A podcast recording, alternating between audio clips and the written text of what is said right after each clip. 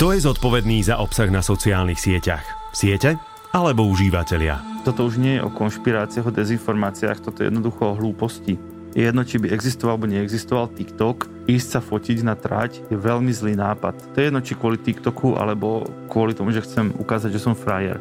Toto je podcast Sabo sebou. Miesto, kde rozoberáme všetky otiene spoločenskej zodpovednosti a rozprávame sa o tom, ako robiť veci inak. Spolu lepšie. Inšpirujeme a motivujeme sa k uvedomelejšiemu životu. V tejto epizóde o regulácii sociálnych sietí by sa mohli snažiť viac, hlavne za tie peniaze, ktoré z toho majú, veď tie sociálne siete sú dnes najbohatšie firmy na svete, čiže oni majú akoby nekonečno peňazí na takéto veci. S digitálnym expertom Petrom Šebom z agentúry PS Digital. Tam ide o to, že kým nevymyslia iný spôsob, ako zarábať peniaze a pritom neničiť spoločnosť, tak zatiaľ peniaze vyhrávajú. Ja som Mišo Sabo a vy vítajte pri počúvaní. Na úvod europoslanec Michal Šimečka.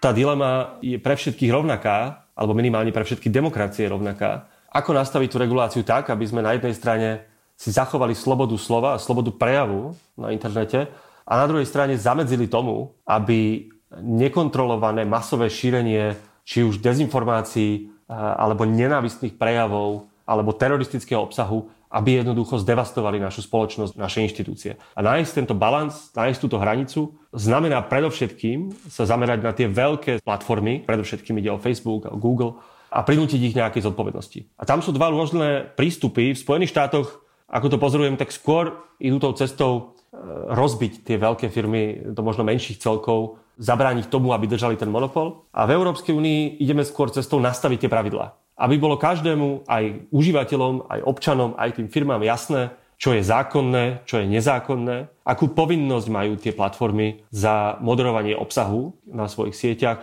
čo im hrozí, ak tú zodpovednosť jednoducho nebudú brať vážne. To je prístup, ktorým sa vydala Európska únia. Ten návrh, ktorý má reguláciu doceliť, sa volá Digital Services Act.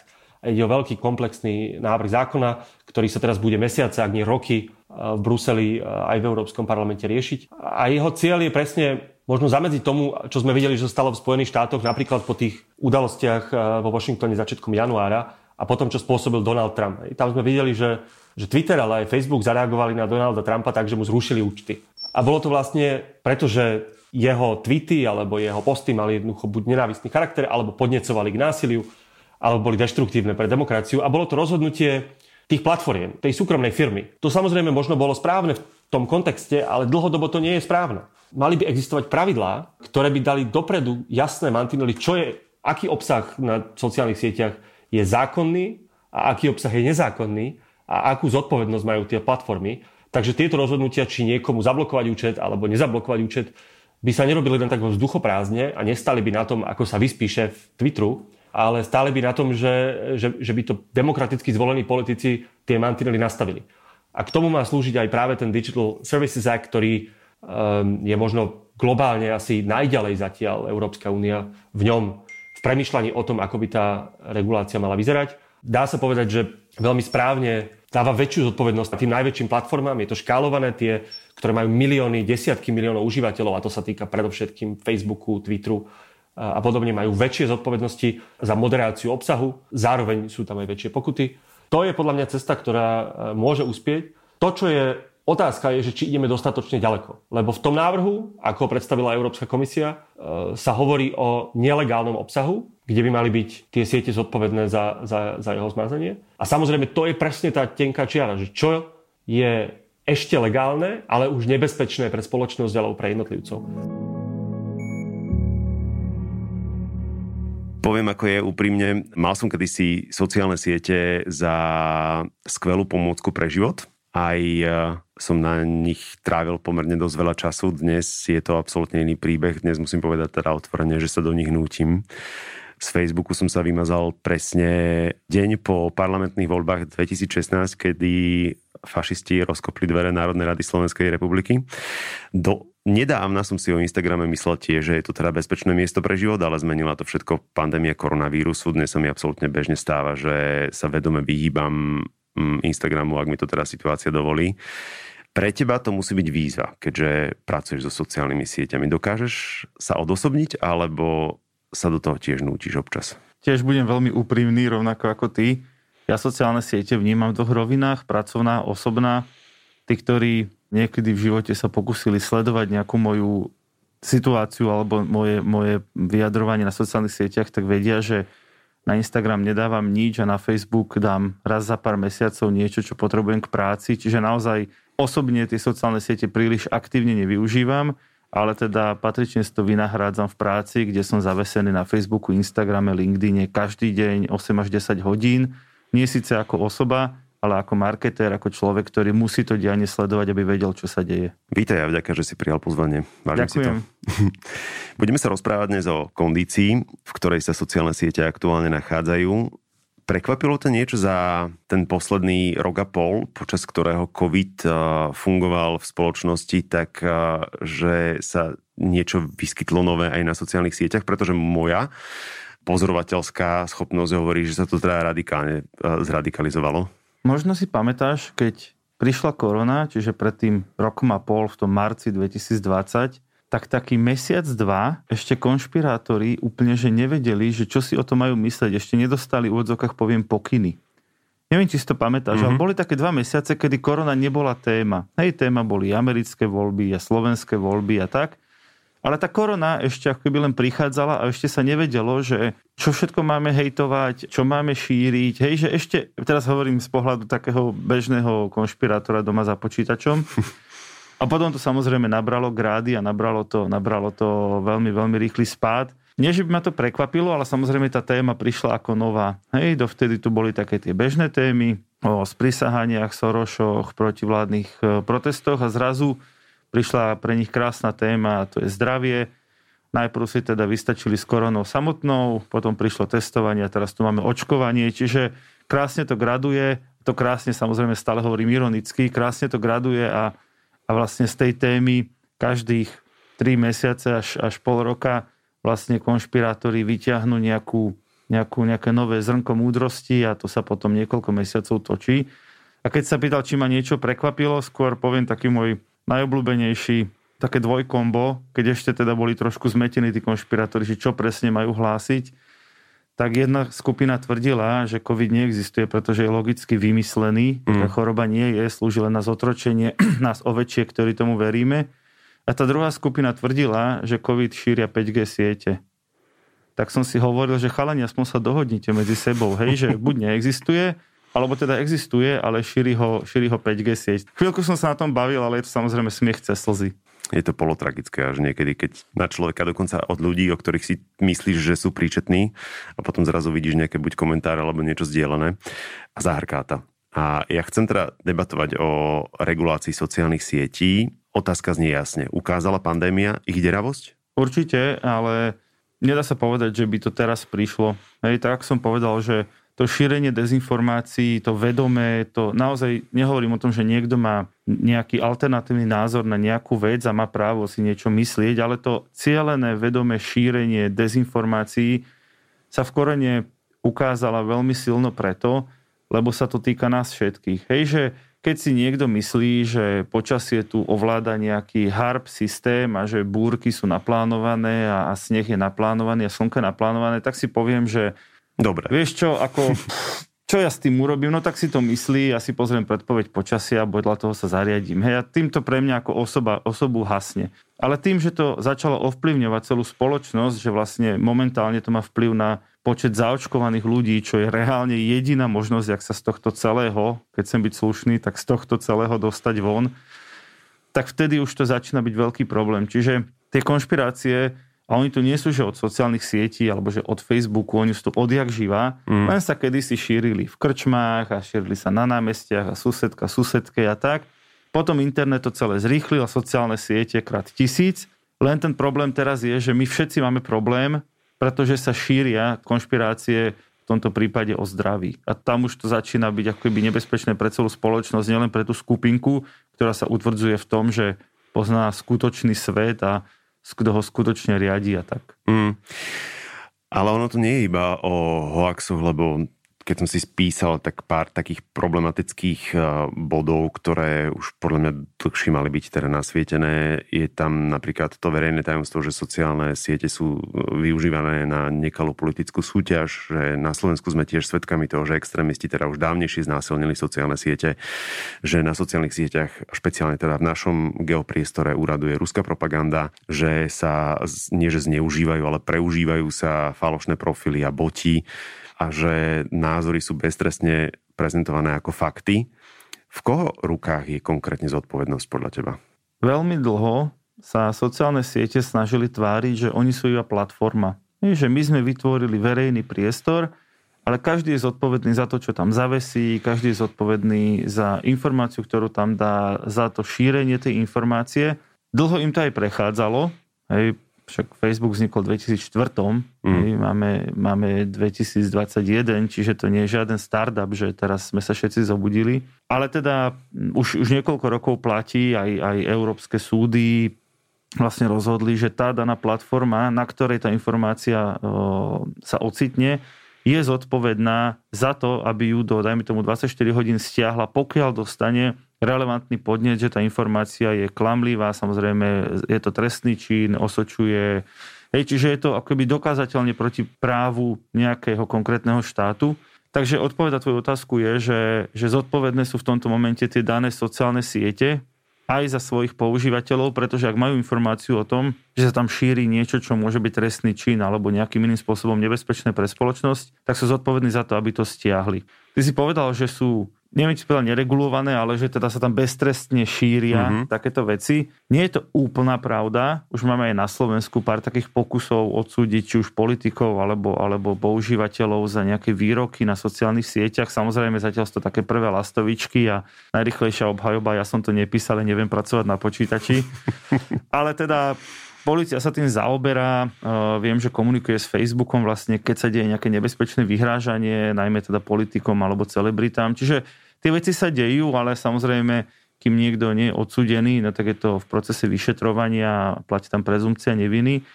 Čiže áno, tie sociálne siete by mali byť zodpovedné, hlavne keď majú vedomosť o tom, že tá vec nie je v poriadku v súlade so zákonom alebo s niečím iným. na internete, ale aj v fyzickom offline svete, aj v televízii, v rádiu, kdekoľvek je množstvo lží, klamstiev, aj od politikov, bohužiaľ, ktoré nie sú protizákonné. Lebo ono z princípu klamať nie je protizákonné. Ona, e, sloboda slova nám zaručuje aj slobodu hovoriť nepravdu. A nie všetky lži a manipulácie majú tak obrovský spoločenský škodlivý dosah a nie, sú, nie všetky sú robené s takým úmyslom. Keď niekto zdieľa na internete nejakú konšpiráciu, tak má byť za to postihovaný? Má? To sú všetko podľa mňa otázky, ktoré sú mimoriadne citlivé a tam niekde treba tú hranicu hľadať. Takže ja si myslím, že to, čo je nelegálne offline určite, to, čo je nenávistný prejav, to, čo má devastačné alebo proste škodlivé účinky na spoločnosť a to, čo je robené s úmyslom podnecovať násilie, manipulovať demokratické procesy, tak tam podľa mňa máme právo do tej slobody, do tej slobody slova zasiahnuť a predovšetkým tie sociálne siete, tie veľké platformy majú spoločenskú zodpovednosť takýto obsah moderovať.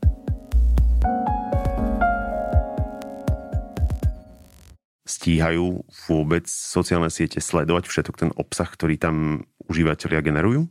Na jednej strane tie sociálne siete majú desiatky tisíc adminov, ale to je stále nič, keďže majú viac ako miliardu používateľov, čiže ten pomer je extrémny. Na druhej strane využívajú veľmi, veľmi aktívne umelú inteligenciu. Čiže naozaj vlastne každé nahlásenie ide najprv na umelú inteligenciu a tá sa rozhodne, či tá vec porušuje alebo neporušuje tzv. normy komunity, preklade zákony, lomeno, pravidla tej danej sociálnej siete. A tu sa presne stáva to, že napríklad Facebook je taký veľký priekopník a je to vlastne najväčšia sociálna sieť na svete aj na Slovensku, preto ho spomínam najčastejšie. Stáva sa veľmi často, že tá umelá inteligencia jednoducho posudzuje nejakým konkrétnym meritkom ten obsah Poviem príklad, e, nachádza sa tam fašistický symbol alebo nejaké fašistické vyjadrenia a to jej stačí na to, aby, aby niečo zmazala. Hej, to je bol taký ten ideálny svet, že teda e, neonacistov a podobných e, ľudí, ktorí posielajú iných do plynu, by proste stiahla, zmazala, bol by pokoj.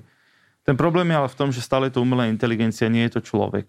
Čiže úplne rovnako, ona keď vidí, že nejaký lovec týchto úvodzokách poviem náckou, vyzdiela niečo a povie pozor, toto je nebezpečné, poďme ho nahlásiť, alebo pozor, toto je veľmi nebezpečný názor, tak tá umelá inteligencia si myslí, že autorom toho výroku mm. je práve ten, ten opačný, ten, kto na to upozorňuje ako na nebezpečnú vec. Čiže politici začali pred pár rokmi uh, hovoriť, len preto to použijem, že sa vylievať niekedy aj dieťa aj s vaničkou, hej, že, že snažíš sa chytiť ako keby tých nebezpečných, ale vlastne chytáš aj tých, ktorí, ktorí na to poukazujú. Nie je úplne dokonalá tá umelá inteligencia, teda nie je ani zďaleka dokonalá. Na druhej strane, ak som povedal, keď máš raz miliardu, viac ako miliardu používateľov a tí vygenerujú desiatky, stovky miliónov kusov obsahu za deň, tak to nie je v ľudských silách, aby to bežní admini, teda ľudia čítali. Nemalo sa na toto myslieť vopred? Asi sa malo. Asi sa malo. Na druhej strane ja všetkým hovorím, že sociálne siete, Facebook, Instagram, Twitter, to sú súkromné spoločnosti. Ich hlavným, hlavným cieľom je generovať zisk, majú nejakých akcionárov. Každý z nás tým, že tam vstúpil a podpísal podmienky používania, kde je všetko toto zakázané, súhlasil, že sa takto správať nebude. Tým sa to na začiatku považovalo za vybavené. Hej, ne, ne, neplníš podmienky, vyhodíme ťa, nemáš žiaden ústavné právo byť na Facebooku, byť na Instagrame a vyjadrovať sa k veciam. Hej, to je súkromný priestor, tak ako ťa niekto môže vyhodiť zo svojej krčmy, tak ťa môže vyhodiť hmm. zo svojho Facebooku. Myslím svojho v zmysle, ja som majiteľ Facebooku a takýchto ľudí tam nechcem. Lenže, keďže sa tam dostali, dostalo tak strašne veľa ľudí, tak už len ident identifikovať tých správnych a vyhadzovať ich a samozrejme, že kdokoľvek si môže kúpiť nový mobil a prihlásiť sa z nového mobilu a ideme od znova. Je to taká pomerne sizifovská robota aj keby sa na to myslel dopredu, ja úprimne netuším, ako by sme to vyriešili skôr. Jasné, veď aj sami tvorcovia sú prekvapení z tej mašinérie, ktorá sa z toho stala. Kedy ty si, si konkrétne povedal, že sa im to vymklo z rúk? Asi keď to začali zneužívať politici. Mm tak ako si ty povedal, že, že ťa to prestalo baviť pred 5 rokmi, tak uh, presne keď, keď politici pochopili, že zasiahnuť tie najnižšie pudy a hovoriť iba to, čo sa ľuďom páči a získavať za to lajky a celú svoju politickú kariéru začať budovať na tom, že budem šíriť nenávisť, za ktorú budem získavať srdiečka a, a palčeky, tak som si povedal, že toto je zle. Hej, samozrejme, že najväčší, najžarivejší príklad na svete je Donald Trump, ktorý mm. teda má zatiaľ permanentný ban, alebo teda dvojročný a uvidí sa dokedy. Ale generálne myslím, že tí slovenskí nemajú byť, akože nemusia mu nič zavidieť, lebo to je tiež taký fenomén, že skúšaš to s nejakými témami, skúšaš nejakú agendu pretlačiť. Teraz nehovorím, že si fašista, hovorím, že si taký ten iba iná strana. Hej? Mm. A skúšaš akoby nejaké témy, niečo, niečo a potom zistíš, že najľahšie, najľahšie je všetko ohejtovať, niečo prifarbiť, niečo povedať tak, ako chce niekto počuť. To je jedno, že to nie, nie je pravda, hlavne, že sa to ľuďom páči. No a zrazu sa prekruškuješ do parlamentu a zrazu si podpredseda strany alebo si šéf nejakého výboru a na budúce budeš kandidovať za predsedu a toto je veľmi nebezpečné, mm. lebo sociálne siete tomu pomáhajú, uzatvárajú nás do bublín, to samozrejme asi, asi tušíš, že Facebook a Instagram. Hovorím Facebook, ale stále myslím tie synonyma všetky. Oni ano. si nemajú čo vyčítať medzi sebou. To isté robí YouTube, hej, to isté robí Twitter. Oni nám ukazujú veci, ktoré nás motivujú ostať na tej platforme dlhšie. Takže keď si pozerám videá o mačičkách, tak Ďalšie odporúčané video bude o mačičkách a potom mi skúsia ukázať psíka. Keď sa mi aj psíkovia páči, tak mi ukáže koníky. Akože vyberám na schvál veľmi, akože bez... No, to je to krajšie, lebo konfliktný, bez mne, mne stále ukazuje akné, takže neviem, čo si mám o tom myslieť vlastne. to si ťa videl v zrkadle, neviem, neviem. Ale pravda je taká, že, že on chce, aby sme tam ostali. No a keď si ja budem neustále čítať o jedna konšpirácia, druhá, tretia a on vie, že tým získa ďalších a ďalšie, ďalšie a ďalšie minúty, mm ktoré môžem stráviť na tej sociálnej sieti, no tak mi to bude podsúvať, lebo čím budem dlhšie na sociálnej sieti, tým viac reklám skonzumujem. Je to takto jednoduché, preto nás uzatvára do bublín a preto ty vidíš, teraz to použijem ako príklad samozrejme, ty vidíš všade akné, ja môžem všade vidieť autá, lebo som pred týždňom si googlil niečo o autách a niekto iný má pocit, že celý svet sa točí iba okolo, toho. iba okolo korony. Mm-hmm. A bolo by riešením práve pre nastavenie tých algoritmov? No. Aby boli užívateľia konfrontovaní aj s iným obsahom? Pre prospech spoločnosti určite, pre mm. prospech tých daných sociálnych sietí nie. Jednoducho sám to vidíš a ja si napríklad vo svojom friend liste nechávam, mám tam takých dvoch, troch ľudí, ktorí sú naozaj takí tí alternatívni, čiže šíria takú tú skutočnú pravdu a tie, a tie opačné názory k tomu mainstreamu. A vždy to so mnou urobí dve veci. Tá prvá, že ma to extrémne vytočí. Hej, ja si poviem, ako môže niekto takto rozmýšľať, ako môže niekto toto vôbec šíriť, veď prečítal si to ten človek vôbec. Hej, že mám ich tam len preto, aby som videl, že čo sa deje na tej druhej strane, ktorú ja v skutočnosti nevidím, lebo Facebook sám mi to neponúka. Čiže vytočíte to, ale, ale Facebook vie, že keby nám ukazoval tu na, na dorovnanie, hej, na dorovnanie tých, tých názorov, aby nám ukazoval tú druhú stranu, tak on vie, že by nepochodil. On vie, mm. že by sme sa naštvali, že by sme to vypli, že by sme to začali že by sme to začali nahlasovať, ale to Facebook nechce. On chce, aby sme boli šťastní, aby sme sa tam cítili príjemne, aby aj na YouTube to isté, aby sme si pozreli ďalšie video, ďalšie video, ďalšie video a popri tom si pozreli všetky tie reklamy to on chce. Čiže tam nejde o to, či by to bolo prospešné, tam ide o to, že kým nevymyslia iný spôsob, ako zarábať peniaze a pritom neničiť spoločnosť, tak zatiaľ peniaze vyhrávajú. Mm, no tak vždy zárka to vedomie, že vlastne keď niekto publikuje napríklad na Instagrame fotografiu, na ktorej vidieť mililiter bradavky, tak tá fotografia ide okamžite dole ale pritom tieto hoaxy a všetky tieto temné stránky si žijú svojim vlastným životom. Nebolo by komentárové sekcie, kde by nebol jeden odborník na vakcináciu napríklad. To je trošku nepomer mililiter bradavky cením. Krásny výraz. Vieš čo, je to, je to dané tou falošnosťou tých sociálnych sietí, lebo pre umelú inteligenciu detekovať, že na fotke sa nachádza prstník s bradavkou je hrozne jednoduché. Mm. je to proste, že čierna alebo biela, v minulosti teda s tým ešte umelá inteligencia mala problém, že ako, ako prsník detekovala niekedy koleno, lakeť, hej, že nevedela si ešte s tým úplne rady, ale teda už teraz si vie. A je to veľmi jednoduché. Je zakázané vešať akýkoľvek nie že pornografický, ale akože nude content na sociálne siete, zavesil si problém, čau. Hej, mm-hmm. vybavené. Normálne, že sme morálni, chránime deti, v tomto sú absolútne dokonalí, lebo sa to ľahko detekuje. Lenže keď niekto napíše niečo, oni sa musia akoby rozhodnúť, že dobre, je to čistá lož, je tam trochu pravdy, alebo je to pravda, len ešte sa o tom nehovorilo. Uh-huh. A na to slúžia fact-checkery. Hej, Facebook má svojich fact-checkerov, myslím, že um, Twitter s tým pracuje. Najprv musí niekto posúdiť, že táto vec, alebo podobná tejto veci už bola preverená nejakým fact-checkerom a je to teda dokázateľne pravda. Hej, tak ako na fotke je to dokázateľne prstník s bradavkou, tam nepotrebuješ fact-checkera, môžeš sa akorát hádať, či je umelý alebo živý ten prstník, ale to je tak všetko, čo môžeš urobiť. Tak pri informácii ty musíš najprv overiť, Nechcem povedať, že by niekomu akože vstúpili do jeho ústavných práv, lebo stále platí, že je to súkromný priestor a keby chceli, tak nás všetky odtiaľ povyhadzujú a my nemôžeme nič, je to ich priestor, je to súkromný priestor nejakých investorov, hej. Ale na druhej strane je tu nejaká sloboda slova a keď sa chcú tváriť, že teda je to priestor na vyjadrenie kohokoľvek, čohokoľvek, kým sa nedieje trestný čin, kým sa nedieje nejaké vyhrážanie, nebezpečné, nebezpečné šírenie e, nepravdivých informácií, tak na to musia najprv prísť. Mm. Hej? No a to je ten čas, kým to my všetci vidíme a hlavne to je ten čas a zase sme späť, že v tej bubline sa tá informácia páči tisícom ľudí. Tisíce ľudí to vyzdielajú.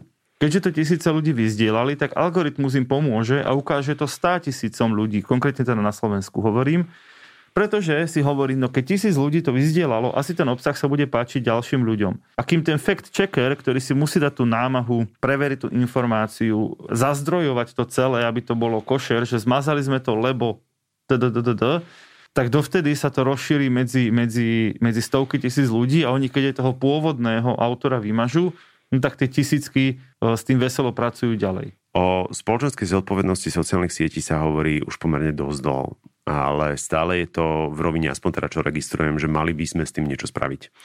Mňa zaujíma, či sa zmenil ten prístup k sociálnym sieťam po januárom útoku na kapitol. Len si pripomeňme, že vtedy za útok na kapitol zadržali takmer 300 ľudí, do budovy vtedy vniklo 800 priaznivcov, Donalda Trumpa 50, bolo tuším zranených, 5 zomrelo. Bolo to memento? Neviem to úplne posúdiť z pohľadu americkej spoločnosti. Ne, ne, nežil som, akoby, ne, nežijem tam, aby som to posudzoval. Posudzujem to naozaj iba ako pohľad zvonku.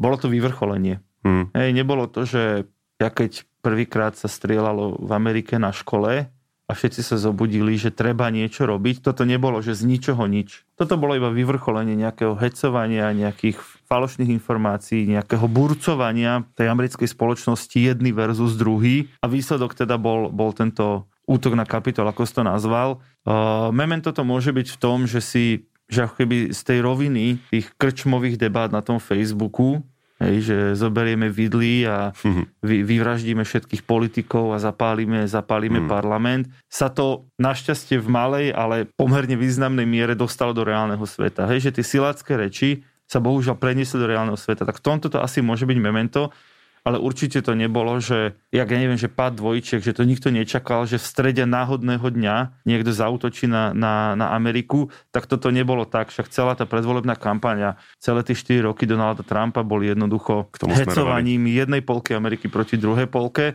hralo sa o to, že ktorej polky bude o jeden hlas viac. Mm-hmm. všetko. Čiže nebezpečné na tom je naozaj, že sa z tých siláckých rečí na internete sa nejaká skupina šialencov vybrala fyzicky do kapitolu a tam fyzicky ohrozovala iných ľudí. Aj keď teda, neviem, či ste zachytili, asi pred týždňom som čítal nejaký kongresman alebo kto, nechcem tam sa, sa rýpať v tých profesiách ich, ale vyhlásil teda, že v zásade to bola bežná návšteva, prehliadka kapitolu, kde pár jednotlivcov teda sa správalo nevhodne. Milé. Čiže to je tak ako dnes, akože ľudia, ktorí nezažili hovoria, že holokaust nebol, lebo však ja som nežil a, mm-hmm. a tí, čo o ňom hovoria, ho prežili, takže nemohol byť a tí, čo zomreli, o ňom nemôžu svedčiť. Toto si o 20 rokov môžeme pripomenúť, že to nebol žiaden útok na kapitol, to tam len jeden opitý návštevník akože zhodil sochu, alebo niečo tak, ja, tak sa to nejak uzavrie v tých kruhoch. Hej. Má vôbec táto téma koncovku, lebo veď sme boli aj po tomto incidente svetkami toho, že Donald Trump bol vymazaný z niektorých sociálnych sietí, ale automaticky sa to presunulo celá tá jeho fanbase na Telegram, na Signál a na hociaké iné. Oni to nazývali, že free speech aplikácia. Čiže má to vôbec koncovku, keď tá dezinformačná scéna, keď bude napríklad regulovaná na jednej sieti, tak sa môže presunúť niekam inam? Ja chcem veriť, že má, Mm. Ja si myslím, že stále sme vo veľmi, veľmi early age, neviem ako to preložiť, hej, v Ranná doba. rannej dobe internetu a sociálnych sietí, ako pri všetkej úcte internet je tu s nami 20 rokov, 25 rokov a sociálne siete sú tu s nami 10-15 rokov. Hej, že ešte ako keby sme sa nenaučili, že na čo sú dobré, na čo sú zlé, ako ich používať, ako ich nepoužívať Donald Trump sa hlavne presunul na svoju vlastnú sociálnu sieť, ktorú slávnostne založil a už je aj zrušená. Neviem, či vieš teda, lebo teda samozrejme to bolo celé na smiech.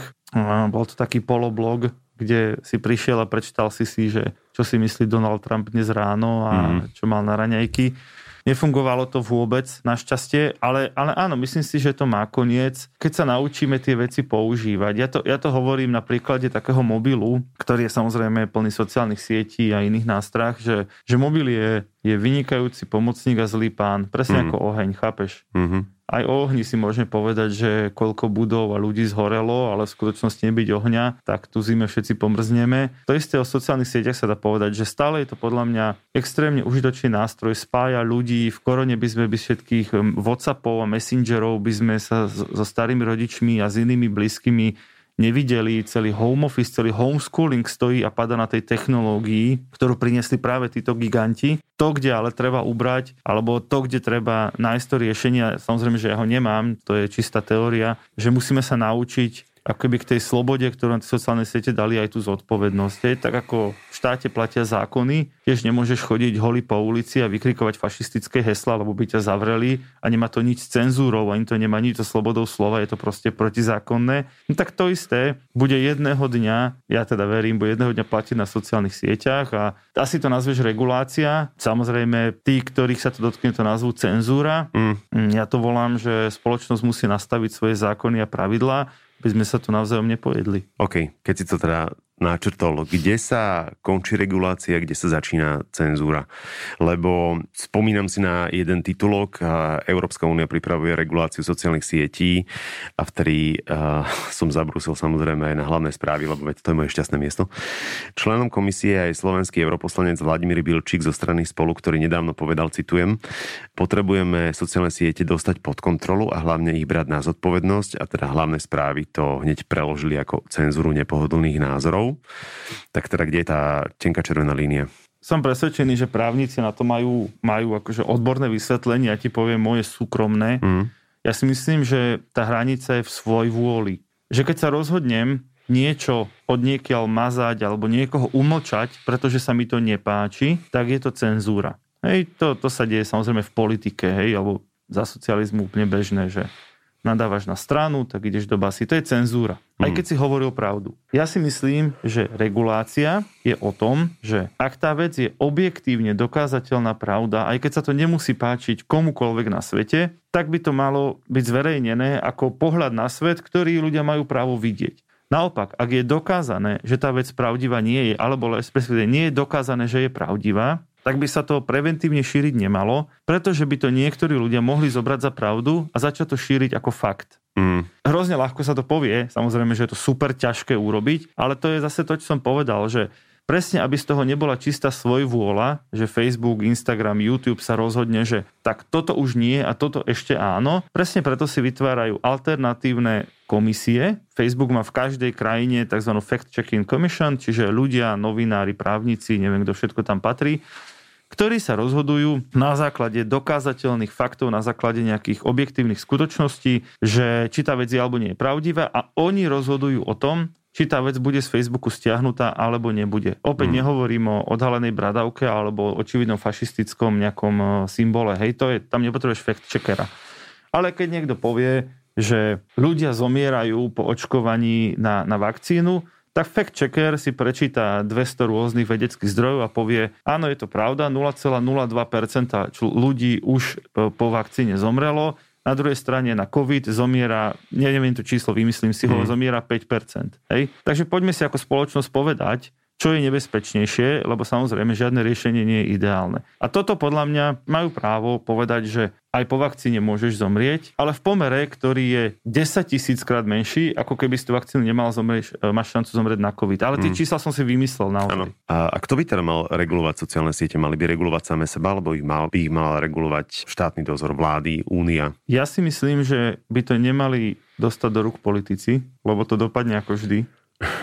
je veľmi tenká hranica medzi, medzi reguláciou a cenzúrou. Jednoducho začnem mazať veci, ktoré sa mi nepáčia lebo nevyznávajú môj svetonázor a ja môžem byť úprimne presvedčený, že to robím pre dobro, dobro spoločnosti. Ja si myslím, že by to malo byť nastavené tak, že mali by sa sami regulovať a nad tou ich reguláciou tých sociálnych sietí by mali byť nejakí politici, Európska únia, niekto, kto bude sledovať, či sa regulujú dostatočne. Mimochodom, takto to platí predsa v reklame napríklad na Slovensku. Mm. Hej, máme radu pre reklamu, čo je tzv. samoregulačný orgán. Príde nejaký podnet, táto reklama je, dehonestuje ženy poviem príklad. Hej. Zásadne rada pre reklamu, kde sú zadavatelia reklamy, ľudia z médií, ľudia z nejakých o, agentúr, profesijných organizácií a oni medzi sebou sa rozhodnú, či ten podnet je alebo nie je pravdivý. Jasne sa to nedá porovnať, lebo im asi za mesiac príde, ja neviem koľko, možno 10 a možno 100 podnetov. Mm-hmm. Na Facebooku ich je desiatky miliónov denne. Hej, čiže nedá sa to úplne porovnať, že by to bolo takto jednoduché, ale funguje to, že keď to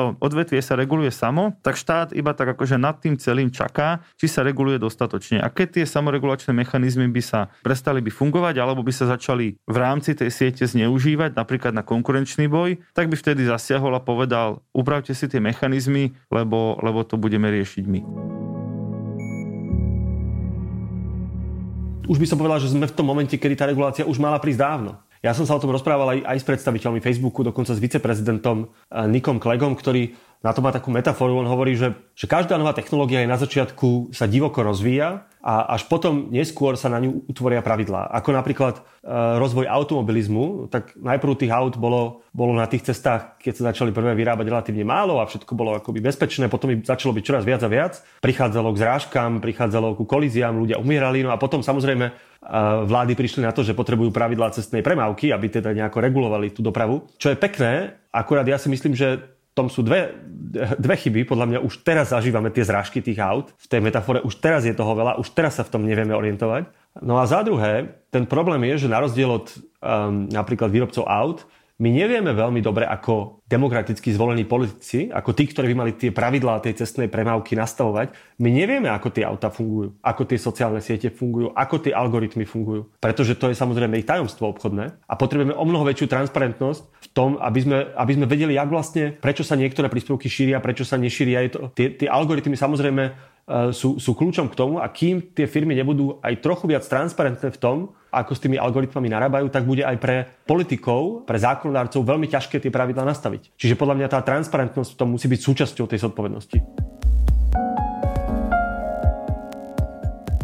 A nemohli byť už niektoré veci vyriešené, keď teda rozprávame sa o dezinformáciách, tak samozrejme, že to je asi beh na dlhé trate, ale ja neviem, spomínané využívanie botov, prípadne falošné profily a tety s eh, kvetinkami v profilovkách a podobne, všetky tieto fenomény, ktoré očividne všetci vieme, že sa dejú, ale iba sa dejú.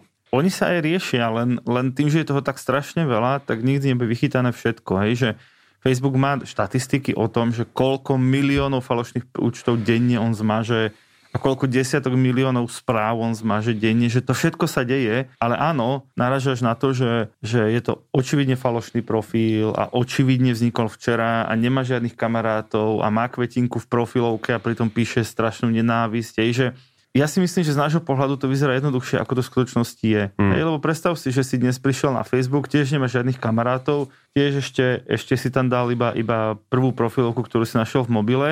Pokiaľ tým svojim správaním neporúšiš nejaký obsah, tak on ťa nemôže preventívne zablokovať, lebo si príliš podozrivý. Hej, že, že si tam iba krátko. Nechcem ich úplne obhajovať, ja, ja teda naozaj Rozumiem. si myslím, že, že by sa mohli snažiť viac, hlavne za tie peniaze, ktoré z toho majú, veď tie sociálne siete sú dnes najbohatšie firmy na svete, čiže oni majú akoby nekonečno peňazí na takéto veci. Len si nemyslím, že je také ľahké, keď vodíš úplne dovnútra tých algoritmov a povieš si, že no tak keď je na obrázku domáce zvieratko a profil vznikol pred menej ako týždňom, tak ho radšej zmažme, lebo je to falošný agent z Ruska. To vieš, to je domnenka. Ak mám byť úprimný, tak nahrátie tohto podcastu ma ale inšpirovali nie kvetinky v profilovke, ale dve konkrétne udalosti.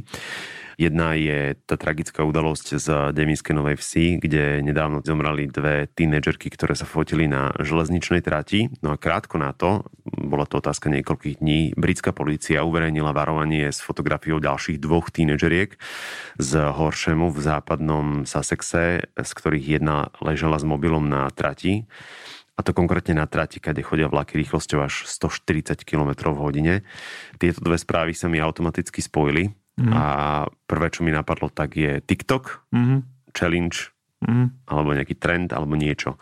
Ako je možné, že tento druh obsahu nie je že okamžite blokovaný? No, asi to tiež treba trošku sa na to pozrieť hlbšie. Samozrejme, že tá tragédia je strašná a, mm. a v prvom rade toto už nie je o konšpiráciách, o dezinformáciách, toto je jednoducho o hlúposti. Je jedno, či by existoval alebo neexistoval TikTok, ísť sa fotiť na trať je veľmi zlý nápad. To je jedno, či kvôli TikToku, alebo kvôli tomu, že chcem ukázať, že som frajer. Sám si influencer a vieš, ako vznikajú najlajkovanejšie fotky, hej, že aha, pekná omietka, tehlový obklad, urobím si tú fotku so slnečnicou v ruke, aha, ty brďo kolajnice, to bude parádna fotka, jak sa pozerám do diálky, že to je proste, to je to pózerstvo hej, dnešnej doby, že nájdem niečo, čo na fotke bude vyzerať dobre a trošku vypnem mozog. Prestaňu hmm. rozmýšľať nad tým, že, že naozaj dobrý nápad sa fotiť akože na trati, kade chodia vlaky. Tie dve baby z Devinskej, že vraj tam neboli prvý raz. Hej? Uh-huh. Teraz iba ako keby sa stala tá hrozná vec, ale oni tam očividne chodili, lebo to fungovalo. Teraz to zjednoduším, lebo to malo lajky, lebo si niekto povedal, wow, to je krásna fotka, wow, babi, vy ste ale odvážne, no vy ste hlavne hlúpe, hej, až potom sa dá hovoriť o hocičom inom. Čiže vieš, že kým máš fotku, kde v pozadí je, je železničná trať, žiaden vlak široko ďaleko, No ako má ten TikTok, a zase to vyzerá, že tu obhavujem nezmysly, ale ako má ten TikTok vedieť, že to nie je nejaká stará odstavená trať, ktorá už desiatky rokov slúži, alebo desiatky roky slúži influencerom na, na pekné fotky. Chápe, že mm-hmm. však tie sociálne siete predsa nemôžu rozmýšľať za nás. Veď my máme mozog, máme nejakú výchovu, máme nejaké vzdelanie a keď mi rodičia povedia, keď ideš cez cestu, pozri sa doľava doprava, cez železničnú trať sa nikdy, slovom nikdy neprechádza mimo vyznačeného priechodu, respektíve nadchodu pre chodcov. To je, keby si, jak, ja neviem, vráti sa k tomu ohňu, no keby si vynil oheň za to, že keď sa poleješ benzínom, tak zhoríš. Prečo sa predáva benzín na svete? No tak lebo sa nepoužíva na to, aby sa ním polieval. Mm. Dostal som sa do roviny, že tu obhajujem niečo, všetci ostatní Ale úplne, úplne rozumiem, lebo chcem sa dostať k otázke, ktorú položím úplne na záver. Ale aj tak, máme na TikToku challenge a ty hovoríš iba, že o trati. Ale toto ano. je challenge, ktorá je, že odfod sa s prichádzajúcim vlakom. Chápem. A chápem. tá challenge tam stále je. Chápem. Jasné. V prvom rade tú zodpovednosť majú rodičia. V mhm. prvom hmm. rade.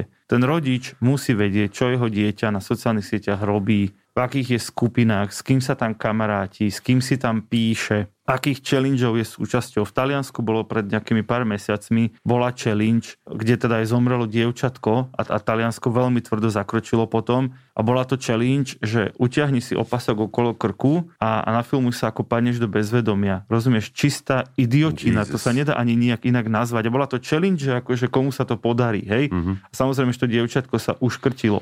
A, a Taliansko vtedy prijalo veľmi silný, silný taký backlash, taký zákon, že v Taliansku bude, musí TikTok povinne preverovať, či má človek 18 rokov, čiže normálne občianský preukaz, všetko. A zároveň myslím, že talianská vláda, alebo neviem, nejaká komisia, neviem, akoby sleduje, že, že odstraňuje ľudí, ktorí majú menej ako 18, hej? Mm. Lebo ak nevieš byť akoby na tých sociálnych sieťach tak, že tvoji rodičia vedia, čo robíš, tak potom až od momentu, keď si odpovedný sám za seba, hej? A tiež tomu viedla obrovská tragédia ale tá odpoveď je vo výchove. Ja teraz nechcem povedať, že sa to nemôže stať aj v lepších rodinách, ale úprimne, ja napríklad o tomto školím, hej, školím rodičov a školím učiteľov, že ako sa vysporiadať s tým digitálnym svetom. Rodičia dnešných detí, sa narodili ešte do sveta, kedy nemali v ruke mobil a ne, nevešali sa veci na sociálne siete, ale tie deti, to hovorím ako fun fact na úvod, prvá vec, ktorú dieťa na svete uvidí, je mobil jeho otca. Hmm. To je prvá vec, ktorú to dieťa uvidí. Ja nehovorím, že sa mu to vrie do mozgu, ale od toho dňa už navždy vidí v niekoho ruke mobil. Takže je logické, že v dvoch, troch rokoch si začne samopýtať a pozerať si rozprávky. A to nie je náhoda, že to dieťa automaticky vie, čo s tým telefónom má robiť. Presne tak, presne hmm. tak. Chápeš, ja to hovorím, oni sa narodili s mobilom v ruke. Hmm.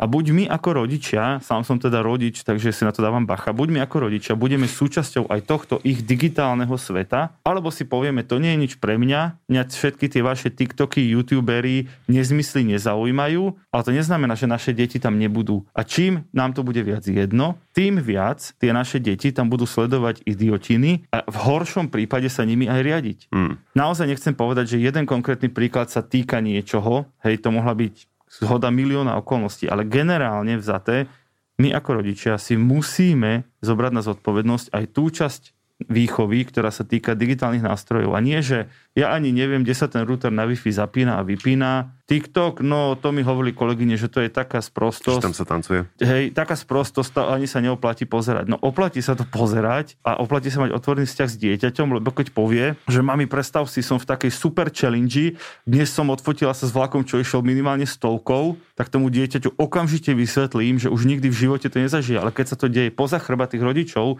ktorým je to jedno, lebo to nie je ich svet, tak potom už nie je moc akože čo. A brať zodpo- na zodpovednosť TikTok je to najľahšie. TikTok nemal dovoliť, aby tá challenge sa tam e, diala. No dobre, tak sa nebude na TikToku, budú z toho hovoriť medzi sebou v triede. Čiže tieto moje rýpavé otázky... Si ma naštartoval teraz. Nie, viedli k jednej poslednej otázke, ktorá je podľa mňa odpovedou je čas zaoberať sa zvýšením digitálnej gramotnosti a to myslím nie len v prípade tínedžerov, ale multigeneračne? Je neskoro. Toto sa celé malo diať pred desiatimi rokmi. Len pred desiatimi rokmi sme si ešte hovorili, no však si tam fotia, čo raňajkovali, no však je to také, že tam niekto sa hádže o zem nejaký influencer, tak oni sa na tom smejú. Hej, že vtedy to ešte bolo takéto počiatočné nadšenie z nového obsahu, z nového priestoru, z nových možností. Dnes presne si influencer, ktorý sa živí nachytávkami a vtipkami, no to, čo si natočil pred 5 rokmi, už dnes nestačí. Musíš ísť do extrému a musíš viac a musíš, a musíš zapájať ľudí a musíš sa viacej zraniť, aby to malo viacej lajkov a tak. Čiže hrotí sa to postupne. Áno, ešte stále akoby sa to dá dobehnúť v zmysle, že keby si rodičia povedali, vieš čo, poďme si spolu pozrieť, ktorí sú tvoji obľúbení influenceri, poďme si pozrieť spolu jeden diel. Poďme sa porozprávať o tom, čo si videl, čo si videla, či je to pre teba užitočné, alebo je to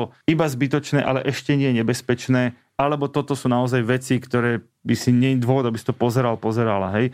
To isté starí rodičia, hej. Tí sú zase najrychlejšie rastúcou skupinou zdieľateľov dezinformácií, ale oni to robia v dobrej viere. Oni si myslia, že pomôžu svetu aspoň tým, že túto dôležitú vec vyzdielajú do sveta a samozrejme, že oni nemôžu rozumieť tomu, že niekto si včera založil profil, dnes vymyslel dezinformáciu a oni sú ten zdroj, oni sú to médium toho šírenia do sveta. Čiže to vzdelávanie v tom digitálnom prostredí, ja to teda volám výchova, jak som hovoril, že, že školím nielen rodičov, ale aj učiteľov, hmm. hej, aby, aby pochopili, čo sa im v tej triede deje, o čom sa tie deti rozprávajú. Tam deti proste hovoria o Enderdrakoch, Minecraftoch a Ducklockovi a, a neviem čom a oni si myslia, že hovoria po svahilsky. Chápeš?